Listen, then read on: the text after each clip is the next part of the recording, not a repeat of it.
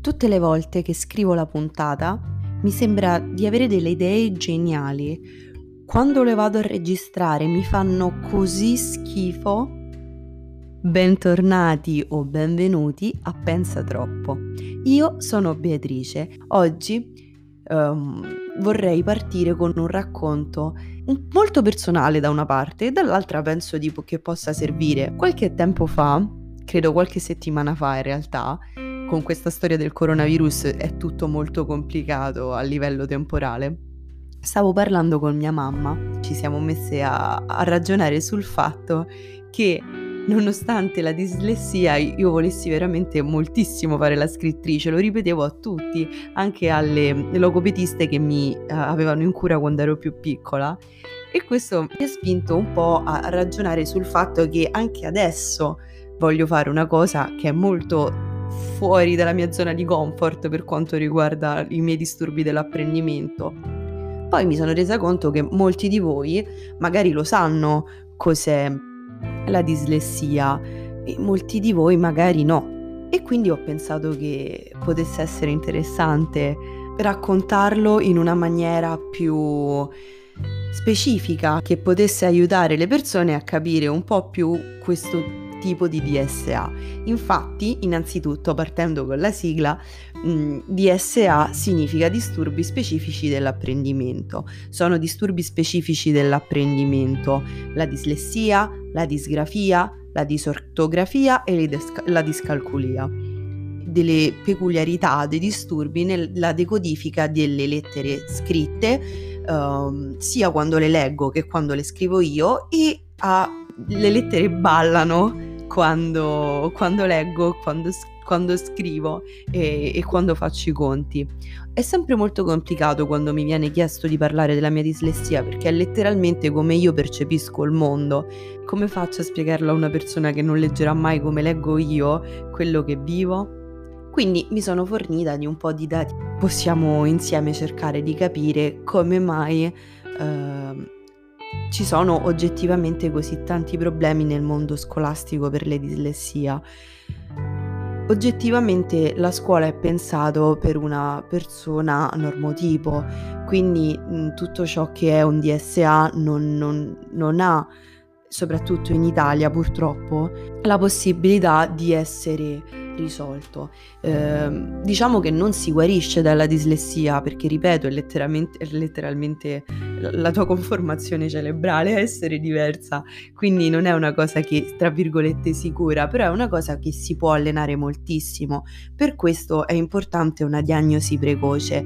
Io sono diagnosti- stata diagnosticata dislessica a 8 anni e vedo la differenza fra una persona che è stata diagnosticata più tardi e, e me non solo per un discorso legato al fatto che effettivamente si possono trovare dei metodi per mh, riempire le lacune date dalla dislessia, si possono trovare dei trucchi per studiare meglio, si possono trovare delle... Mh, delle maniere alternative di apprendimento oppure di eludere la possibilità di fare errori, ma anche per un discorso legato al, alla sicurezza in se stessi. Infatti è molto normale che chi ha un DSA sviluppi anche un disturbo eh, dell'ansia generalizzata, soprattutto mh, nel pe- perché uh, nel periodo in cui non, diagn- non c'è stata ancora la diagnosi, la persona viene vista come pigra, come semplicemente non interessata allo studio, eh, si carica moltissimo l'ansia di un, di un, bambino o di un ragazzo che eh, riceve una grande frustrazione. Diciamo che poi è un po' anche un cane che si morde la coda perché Sotto stress la dislessia ovviamente è molto più forte e quindi se, di, se, sviluppi un disturbo legato all'ansia si avranno inevitabilmente ancora più problemi al momento di fare un esame scritto o, un, o comunque uh, di, al momento di dover leggere davanti a tutti. È importante notare inoltre come oggettivamente è più facile lavorare con bambini in, nell'età dello sviluppo perché ovviamente stanno apprendendo ad apprendere e quindi hanno una capacità più malneabile sviluppare uh, metodi fondamentalmente compensativi. Uh, quando si è diagnosticati a 18 anni ovviamente si perde molto di quella capacità. Un altro dato interessante è che in Italia disle- le persone con DSA, quindi dislessici, disgrafici, discalculici, disortografici, rappresentano il 3% totale della- del mondo scolastico. Però è un dato che fa molto discutere perché proprio per via delle diagnosi tardive spesso non, non si riesce veramente a calcolare il numero di di individui dislessici all'interno del mondo scolastico. Inoltre, anche qualora la diagnosi venisse fatta in tempi utili, eh, si consiglierà sempre, almeno nella mia storia personale è stato così, si consiglierà sempre al dislessico di non continuare gli studi, di trovarsi un lavoro, di fare cose pragmatiche per non dover incorrere in bocciature, quando semplicemente la realtà eh, dimostra che moltissime eh, grandi personalità del mondo scientifico e letterario hanno avuto una diagnosi di dislessia. Secondo me in Italia è proprio sbagliato l'approccio con cui si, ci si affaccia a queste SA. Si vedono come un, un qualcosa che rallenta il resto della classe e si vive fondamentalmente con, con grande frustra- frustrazione. L'abbandono scolastico è altissimo, soprattutto nei casi in cui vengono, vengono diagnosticati più tardi questi ragazzi, queste persone e, ehm, e a me fa sempre molto riflettere perché uh, adesso che mi trovo nel mondo universitario mi rendo conto che le cose non sono poi così cambiate da quando frequentavo il liceo, che comunque continuo a trovare persone che non credono possibile eh, la mia presenza in quanto persona con DSA all'interno dell'università. E si vive fondamentalmente da dislessici un doppio dramma perché o non si viene creduti perché si è troppo bravi per essere dislessici, cosa che mi sono risentita ripetere tantissime volte quando ero più piccola, perché non puoi scrivere così bene e essere dislessica, ma io li faccio gli errori di, di scrittura, semplicemente voglio scrivere nella mia vita, è normale che io mi impegni molto nello scrivere bene. E dall'altra parte invece si è continuamente spinti a a non, non impegnarsi perché comunque non si avranno possibilità in futuro. Quando ho iniziato la triennale ho, ho vissuto un momento molto particolare perché nonostante sia sempre andata molto bene a scuola, ho sempre, eh, ho sempre, ho sempre pensato fosse più complesso per me che per le altre persone intraprendere un qualsiasi, un qualsiasi lavoro che riguardasse la scrittura, come era nelle mie intenzioni. E quindi mi sono trovata davanti a grandi crisi personali perché pensavo non sarei mai stata all'altezza, eh, avrei sempre dovuto eh, affrontare un mondo che non era fatto su misura per me, ma la quale oggettivamente ci, mi sarei sempre dovuta adattare, nonostante magari poi rip- mi sento anche molto fortunata perché essendo stata diagnosticata molto presto faccio le cose esattamente come gli altri, non uso neanche troppi mh, materiali compensativi come possono essere, um, non lo so, la, gli esami al computer o Mm, le mappe concettuali che sono molto utili per tante altre persone. Mi ricordo, io sono una grande fan di Andrea De Logu. Per chi non la conoscesse, Andrea De Logu è una mm, attrice, ehm, conduttrice radiofonica, ehm, scrittrice, eh, conduttrice e a me piace moltissimo e l'ho sempre ammirata molto.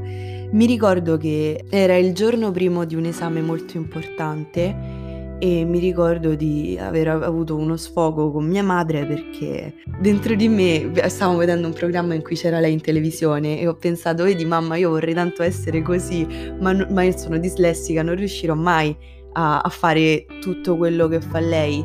Io vorrei tantissimo lavorare in radio, ma come posso la- leggere le cose che mi, sta- che mi inviano su uno schermo se ho difficoltà poi a leggere ad alta voce? E quindi ero molto molto abbattuta. La stessa sera uh, mi sono ritrovata davanti a un TED Talk di Andrea De Logo in cui raccontava le sue difficoltà come donna dello spettacolo dislessica diagnosticata a 26 anni. Per me è stato veramente molto importante quel momento perché la rappresentazione eh, si parla spesso di rappresentazione ultimamente e la rappresentazione dei DSA è sempre molto approssimativa. Avere una persona mh, mm, come esempio credo sia molto importante per tutti, soprattutto se fin da piccolo ti senti limitato per, nelle cose che tutti gli altri riescono a fare. E aver trovato fondamentalmente lei come esempio mi ha aiutato molto. Soprattutto mm, ho avuto la fortuna di incontrarla ed è veramente molto molto carina, quindi stat- è stata una bellissima esperienza per me. Penso spesso al fatto che effettivamente è un paradosso, come dicevano a mia madre da piccola quando dicevo che volevo fare la scrittrice, del fatto che voglio lavorare con le parole anche se alla fine le parole sono il mio peggior nemico. E mi rendo conto che ho avuto la possibilità di lavorare su me stessa in una maniera che probabilmente manca a molte altre persone. E soprattutto il fatto di avere un sistema di apprendimento totalmente basato sulle mie difficoltà mi ha reso anche molto più competente poi nello svolgimento degli esami rispetto alle persone che non hanno un DSA perché so quello che devo fare, come farlo e in che modalità. Credo serva maggiore attenzione da parte del mondo della scuola. Mi sembra assurdo che molte colleghe di mia mamma che ricevono diagnosi di figli o nipoti con un DSA la vivino malissimo, come quando sono stata diagnosticata io nel 2006 perché sono passati anni e mi sembra che la scuola si sia molto cristallizzata e non abbia avuto la capacità di evolversi come invece ho visto nella mia esperienza Erasmus, dove la mia dislessia non ha mai rappresentato un problema per nessun professore. Io ho fatto l'Erasmus in Spagna, non è una realtà così incredibilmente lontana da quella italiana. Vorrei raccomandare eh, un libro, ovviamente di Andrea De Logu, che chiama dove finiscono le parole, racconta la sua esperienza eh, di ragazza dislessica e penso che possa essere molto interessante perché penso possa appunto raccontare sicuramente meglio di me cosa significa